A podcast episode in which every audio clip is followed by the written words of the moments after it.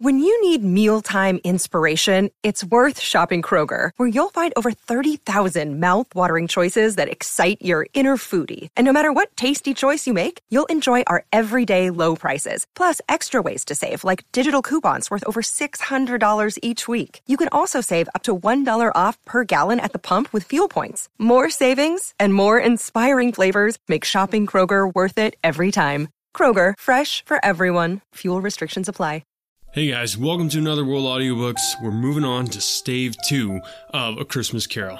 I love this book, as I mentioned before, so I'm really excited to bring this next chapter to you. Remember, if you want the full book, I'm giving it away for free as my Christmas gift to you. Just go to anotherworldaudiobooks.wordpress.com slash free, okay? Or you can click the podcast art in your podcast player. It'll take you to the show notes, and that link will be right there for you. So without further ado, I give you A Christmas Carol. Stave 2 The First of the Three Spirits. When Scrooge awoke, it was so dark that looking out of bed, he could scarcely distinguish the transparent window from the opaque wall of his chamber. He was endeavoring to pierce the darkness with his ferret eyes when the chimes of a neighboring church struck the four quarters, so he listened for the hour. To his great astonishment, the heavy bell went on from six to seven, and from seven to eight, and regularly up to twelve, then stopped. Twelve! It was past two when he went to bed. The clock was wrong. An icicle must have got into the works. Twelve! He touched the spring of his repeater to correct this most preposterous clock. His rapid little pulse beat twelve, and stopped. Why, it is impossible, said Scrooge that I can have slept through a whole day and far into another night. It is impossible that anything has happened to the sun, and this is twelve at noon. The idea being an alarming one, he scrambled out of bed and groped his way to the window. He was obliged to rub the frost off with the sleeve of his dressing gown before he could see anything, and could see very little then.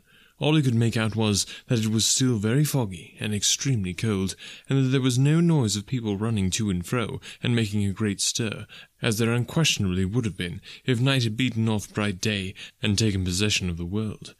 This was a great relief, because three days after sight of this first of exchange paid to Mr. Ebenezer Scrooge or his order, and so forth, would have become a mere United States security if there was no days to count by. Scrooge went to bed again, and thought and thought and thought it over and over and over, and could make nothing of it. The more he thought, the more perplexed he was, and the more he endeavoured not to think, the more he thought. Marley's ghost bothered him exceedingly.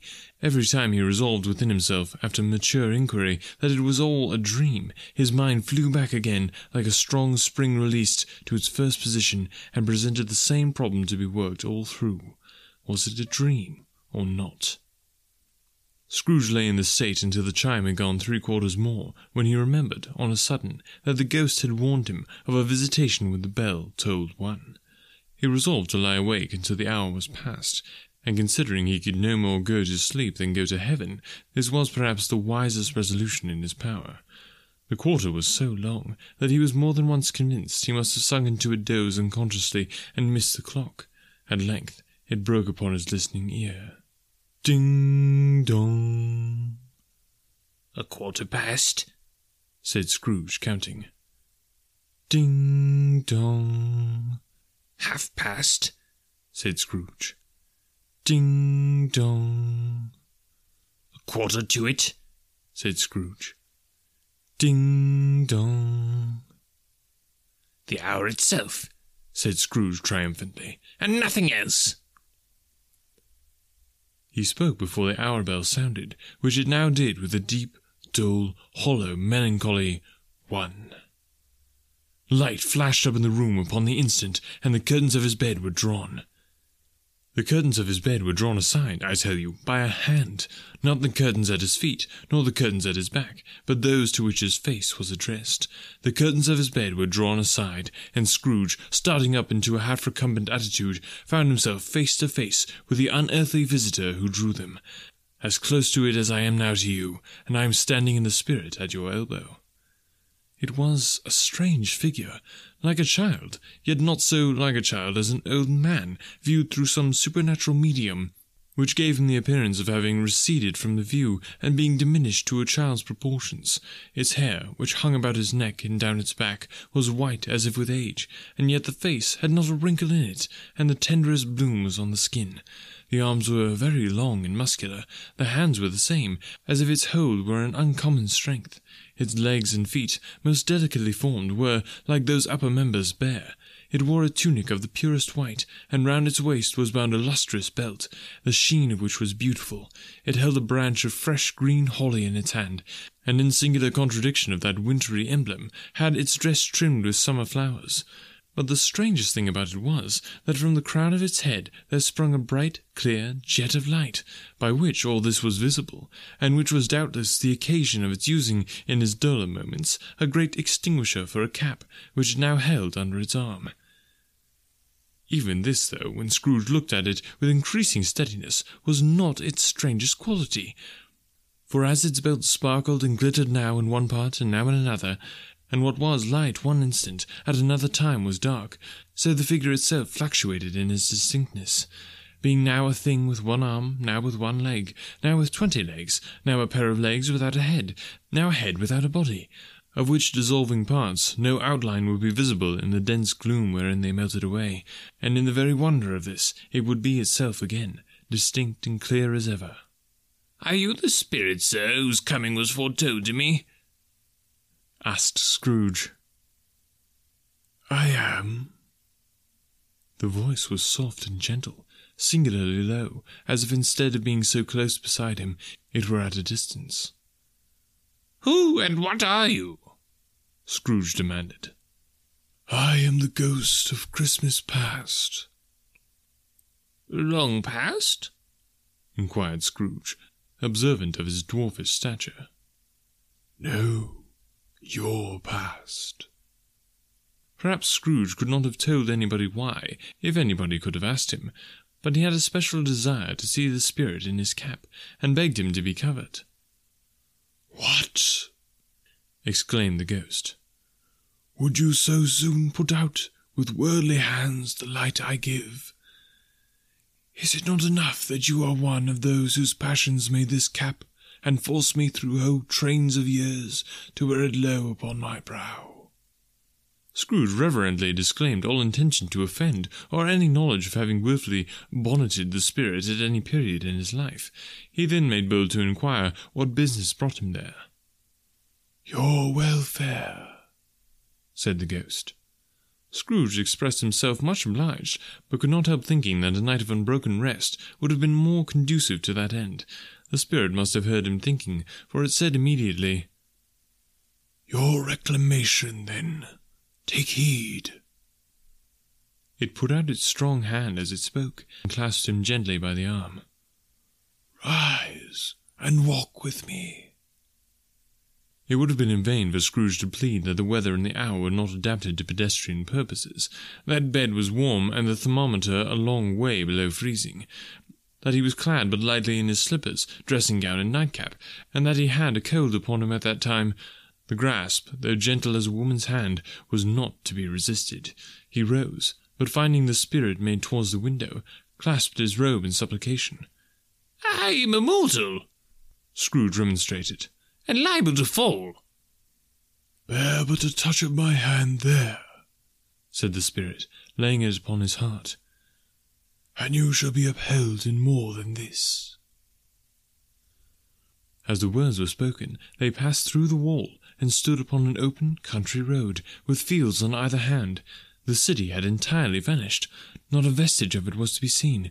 The darkness and mist had vanished with it, for it was a clear, cold winter day, with snow upon the ground. Good heaven! said Scrooge, clasping his hands together as he looked about him. I was bred in this place. I was a boy here. The spirit gazed upon him mildly. Its gentle touch, though it had been light and instantaneous, appeared still present to the old man's senses of feeling.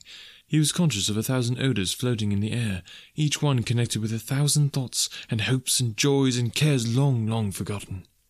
Your lip is trembling, said the ghost. And what is that upon your cheek?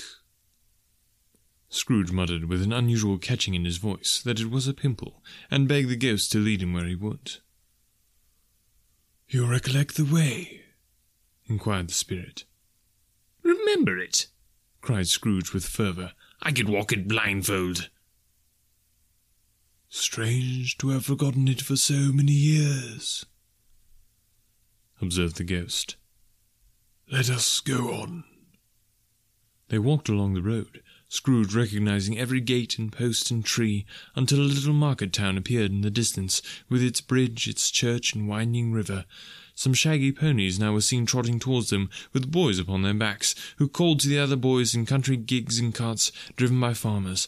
All these boys were in great spirits, and shouted to each other, until the broad fields were so full of merry music that the crisp air laughed to hear it.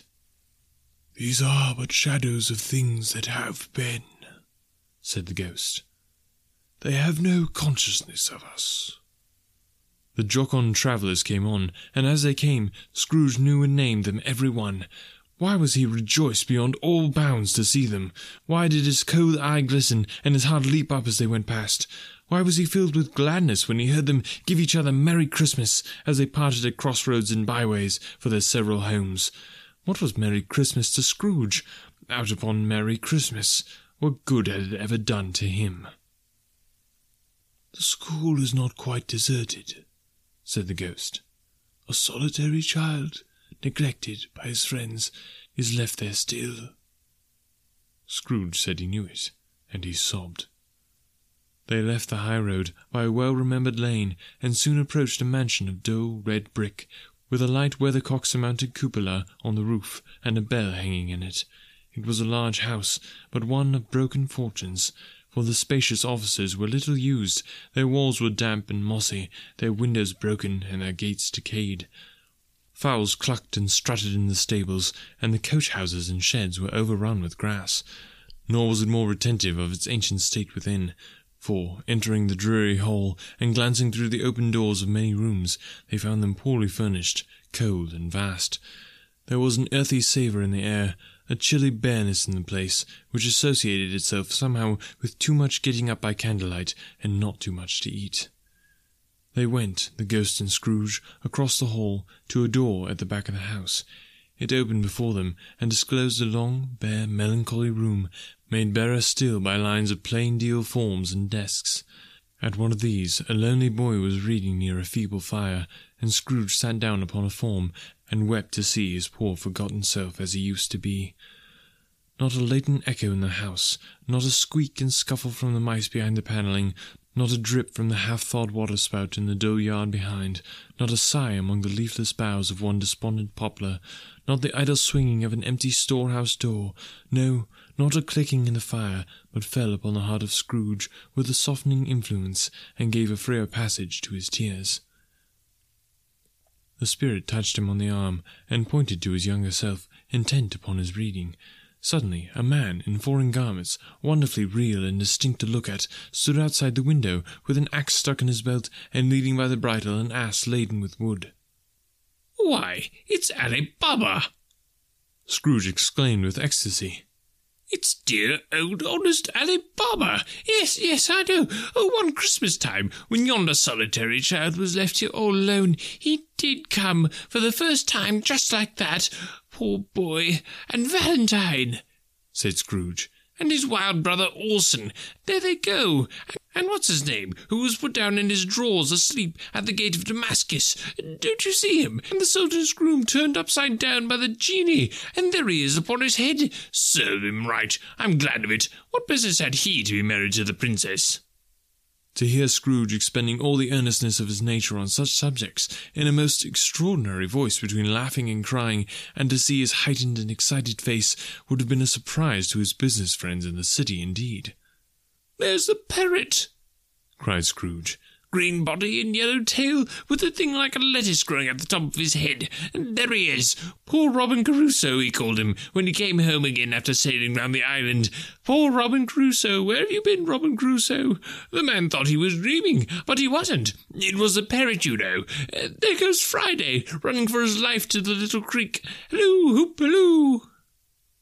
Then, with a rapidity of transition very foreign to his usual character, he said, in pity for his former self, Poor boy. and cried again. I wish. Scrooge muttered, putting his hand in his pocket, and looking about him after drying his eyes with his cuff. But it's too late now. What is the matter? asked the spirit. Nothing. said Scrooge. Nothing. There was a boy singing a Christmas carol at my door last night. I should have liked to given him something. That's all. The ghost smiled thoughtfully and waved its hand, saying as it did so, Let us see another Christmas. Scrooge's former self grew larger at the words, and the room became a little darker and more dirty. The panels shrunk, the windows cracked, fragments of plaster fell out of the ceiling, and the naked laths were shown instead. But, how all this was brought about, Scrooge knew no more than you do. He only knew that it was quite correct, that everything had happened so, that there he was, alone again, when all the other boys had gone home for the jolly holidays. He was not reading now, but walking up and down despairingly. Scrooge looked at the ghost, and with a mournful shaking of his head, glanced anxiously towards the door. It opened, and a little girl, much younger than the boy, came darting in, and putting her arms round his neck, and often kissing him, addressed him as dear, dear brother. I have come to bring you home, dear brother, said the child, clapping her tiny hands and bending down to laugh. To bring you home, home, home. Home, little Fan, returned the boy. Yes, said the child, brimful of glee. Home for good and all, home for ever and ever. Father is so much kinder than he used to be, that home's like heaven. He spoke so gently to me one dear night when I was going to bed, that I was not afraid to ask him once more if you might come home, and he said yes, you should, and sent me in a coach to bring you, and you're to be a man, said the child, opening her eyes. And are never to come back here, but first we're to be together all Christmas long, and have the merriest time in all the world. You are quite a woman, little Fan, exclaimed the boy. She clapped her hands and laughed, and tried to touch his head, but being too little, laughed again, and stood on tiptoe to embrace him. Then she began to drag him, in her childish eagerness, towards the door, and he, nothing loath to go, accompanied her. A terrible voice in the hall cried, Bring down Master Scrooge's books there. And in the hall appeared the schoolmaster himself, who glared on Master Scrooge with a ferocious condescension, and threw him into a dreadful state of mind by shaking hands with him. He then conveyed him and his sister into the veriest old well of a shivering best parlour that ever was seen, where the maps upon the wall and the celestial and terrestrial globes in the windows were waxy with cold. Here he produced a decanter of curiously light wine and a block of curiously heavy cake, and administered instalments of those dainties to the young people, at the same time sending out a meagre servant to offer a glass of something to the postboy, who answered that he thanked the gentleman, but if it was the same tap as he had tasted before, he had rather not. Master Scrooge's trunk being by this time tied on the top of the chaise, the children bade the schoolmaster good-bye right willingly, and getting into it, drove gaily down the garden sweep, the quick wheels dashing the hoar-frost and snow from off the dark leaves of the evergreens like spray. Always a delicate creature whom a breath might have withered, said the ghost, but she had a large heart. So she had, cried Scrooge. You're right. I will not gainsay it, spirit. God forbid.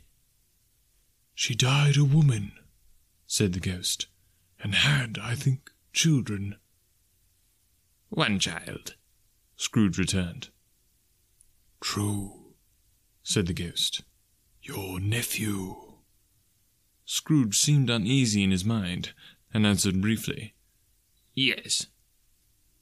Although they had but that moment left the school behind them, they were now in the busy thoroughfare of a city, where shadowy passengers passed and repassed, where shadowy carts and coaches battled for the way, and all the strife and tumult of a real city were. It was made plain enough by the dressing of the shops, that here too it was Christmas time again, but it was evening, and the streets were lighted up. The ghost stopped at a certain warehouse door, and asked Scrooge if he knew it. Knew it? said Scrooge. Was I apprenticed here? They went in. At sight of an old gentleman in a Welsh wig sitting behind such a high desk that if he had been two inches taller he must have knocked his head against the ceiling, Scrooge cried in great excitement. Why, it's old Fezziwig! Bless his heart, it's Fezziwig alive again! Old Fezziwig laid down his pen and looked up at the clock, which pointed to the hour of seven. He rubbed his hands, adjusted his capacious waistcoat, laughed all over himself, from his shoes to his organ of benevolence, and called out in a comfortable, oily, rich, fat, jovial voice, Yo ho there, Ebenezer! Dick! Scrooge's former self, now grown a young man, came briskly in, accompanied by his fellow apprentice. Dick Wilkins, to be sure, said Scrooge to the ghost. Bless me, yes, there he is. He was very much attached to me, was Dick. Poor Dick. Dear, dear. Yo ho, my boys, said Fezziwig. No more work tonight. Christmas Eve, Dick. Christmas Ebenezer. Let's have the shutters up. cried old Fezziwig with a sharp clap of his hands. Before a man can say Jack Robinson. You wouldn't believe how those two fellows went at it. They charged into the street with the shutters. One, two, three, had 'em up in the place. Four, five, six, barred 'em and penned 'em. Seven, eight, nine, and came back before you could have got to twelve, panting like racehorses. Hilly-o! cried old Fezziwig, skipping down from the high desk with wonderful agility. Clear away, my lads. Let's have lots of room here. Hilly-o, Dick. Cheer up, Ebenezer. Clear away. There was nothing they wouldn't have cleared away, or couldn't have cleared away, with old Fezziwig looking on. It was done in a minute. Every movable was packed off, as if it were dismissed from public life for evermore. The floor was swept and watered, the lamps were trimmed, fuel was heaped upon the fire, and the warehouse was as snug and warm and dry and bright a ballroom as you would desire to see on a winter's night. In came a fiddler with a music book and went up to the lofty desk and made an orchestra of it and tuned like fifty stomach aches. In came Mrs. Fezziwig, one vast substantial smile. In came the three Miss Fezziwigs, beaming and lovable. In came the six young followers whose heart they broke. In came all the young men and women employed in the business. In came the housemaid with her cousin, the baker. In came the cook with her brother's particular friend, the milkman. In came the boy from over the way, who was suspected of not having board enough from his master, trying to hide himself behind the girl from next door but one, who was proved to have had her ears pulled by her mistress. In they all came, one after another, some shyly, some boldly, some gracefully, some awkwardly, some pushing, some pulling. In they all came, anyhow and everyhow. Away they went, twenty couple at once, hands half round and back again the other way, down the middle and up again, round and round in various stages of affectionate grouping, old top couples always turning up in the wrong place, new top couples starting off again as soon as they got there. All top couples at last, and not a bottom one to help them. When this result was brought about, old Fezziwig, clapping his hands to stop the dance, cried out, Well done! And the fiddler plunged his hot face into a pot of porter specially provided for that purpose.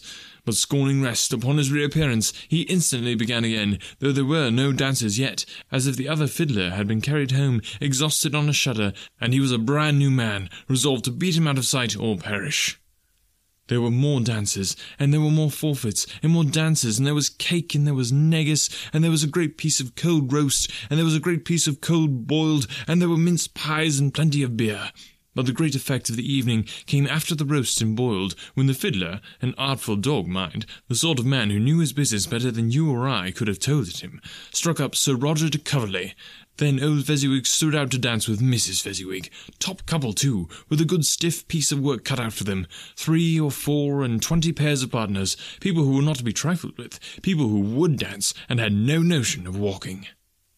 But if they had been twice as many, ah, four times, old Fezziwig wouldn't have been a match for them, and so would Mrs. Fezziwig. As to her, she was worthy to be his partner in every sense of the term. If that's not high praise, tell me higher, and I'll use it.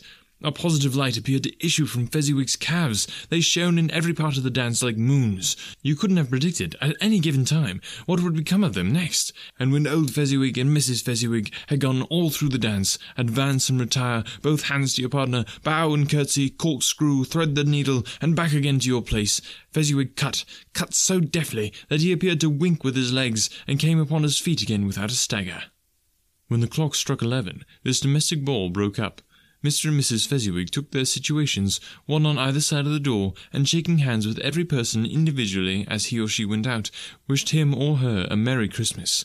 When everybody had retired but the two prentices, they did the same to them, and thus the cheerful voices died away, and the lads were left to their beds, which were under a counter in the back shop. During the whole of this time, Scrooge had acted like a man out of his wits. His heart and soul were in the scene, and with his former self.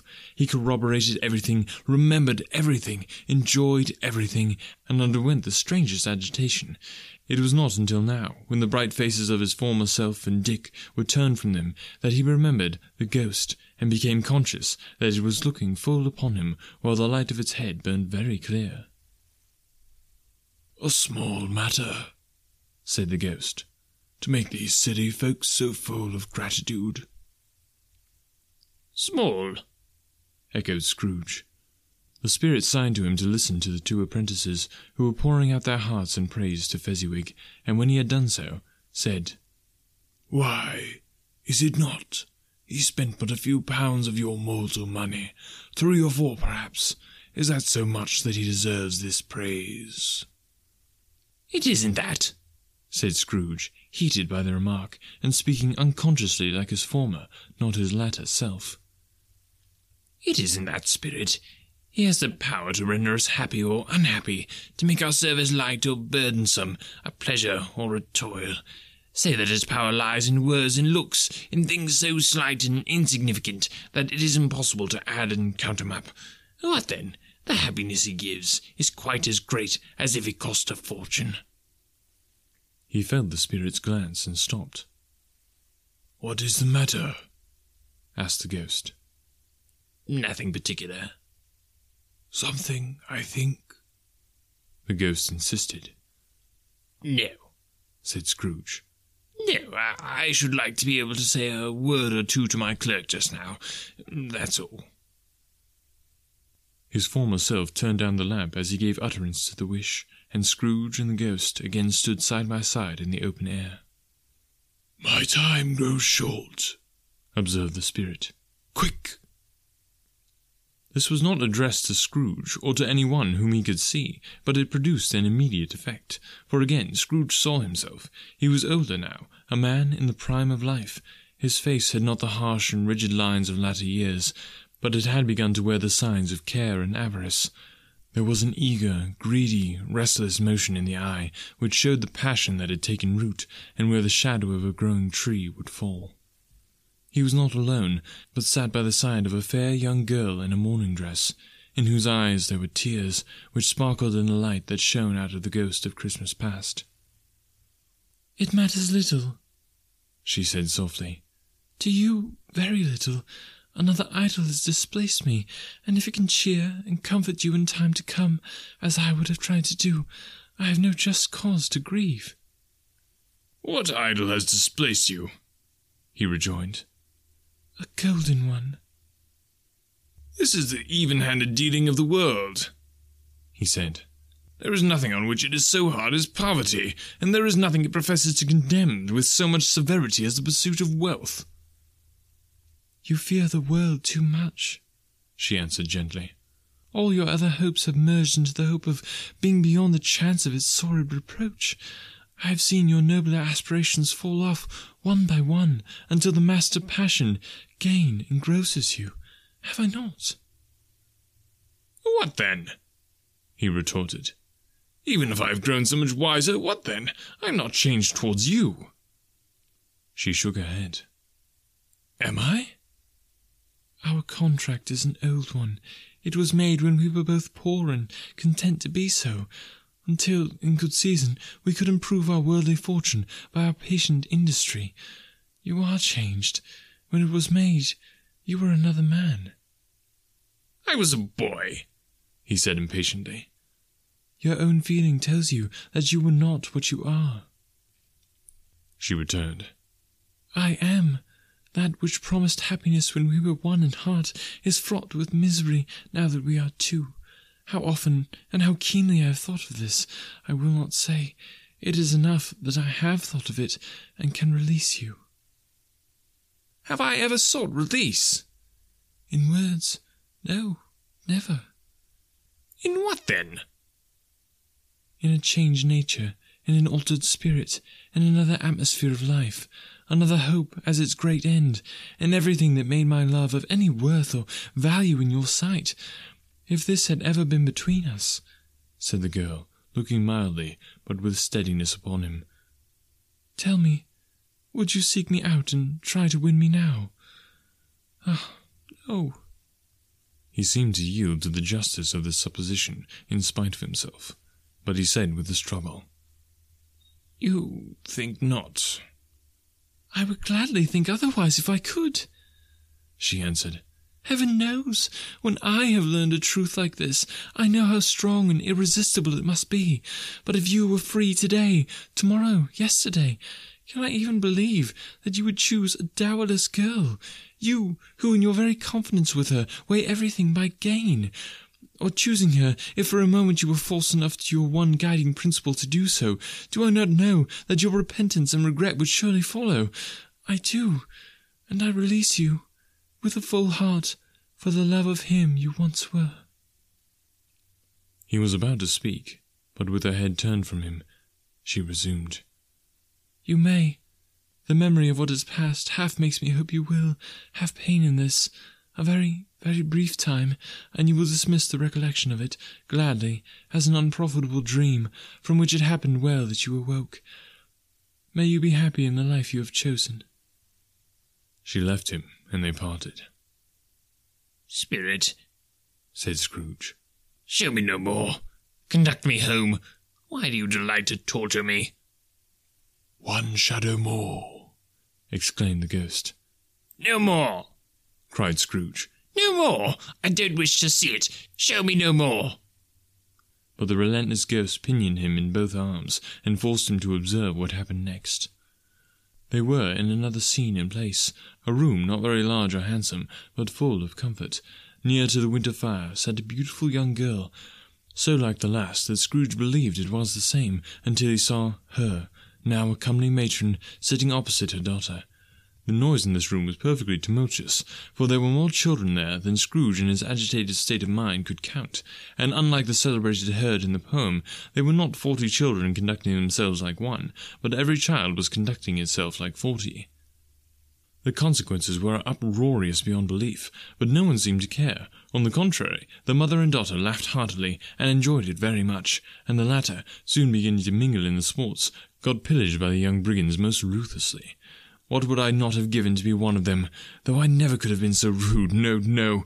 I wouldn't for the wealth of all the world have crushed that braided hair and torn it down. And for the precious little shoe, I wouldn't have plucked it off. God bless my soul, to save my life. As to measuring her waist in sport as they did, bold young brood, I couldn't have done it. I should have expected my arm to have grown rounded for a punishment, and never come straight again. And yet I should have dearly liked, I own, to have touched her lips, to have questioned her, that she might have opened them, to have looked upon the lashes of her downcast eyes, and never raised a blush, to have let loose waves of hair, an inch of which would have been a keepsake beyond price. In short, I should have liked, I do confess, to have had the lightest license of a child, and yet to have been man enough to know its value. But now knocking at the door was heard, and such a rush immediately ensued that she, with laughing face and plundered dress, was borne towards it at the centre of a flushed and boisterous group, just in time to greet the father, who came home attended by a man laden with Christmas toys and presents.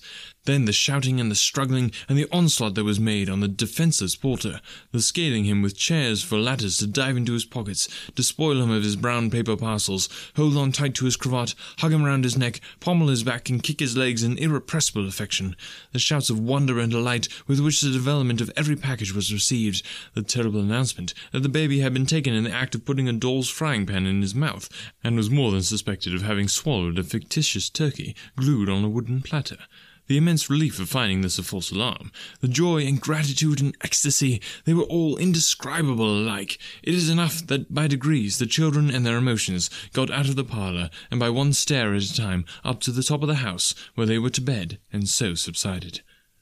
And now Scrooge looked on more attentively than ever, when the master of the house, having his daughter leaning fondly on him, sat down with her and her mother at their own fireside. And when he thought that such another creature, quite as graceful and as full of promise, might have called him father, and been a springtime in the haggard winter of his life, his sight grew very dim indeed. Belle, said the husband, turning to his wife with a smile, I saw an old friend of yours this afternoon. Who was it? Guess. How can I? Tut, I don't know. She added in the same breath, laughing as he laughed. Mr. Scrooge? Mrs. Scrooge it was. I passed his office window, and it was not shut up, and he had a candle inside.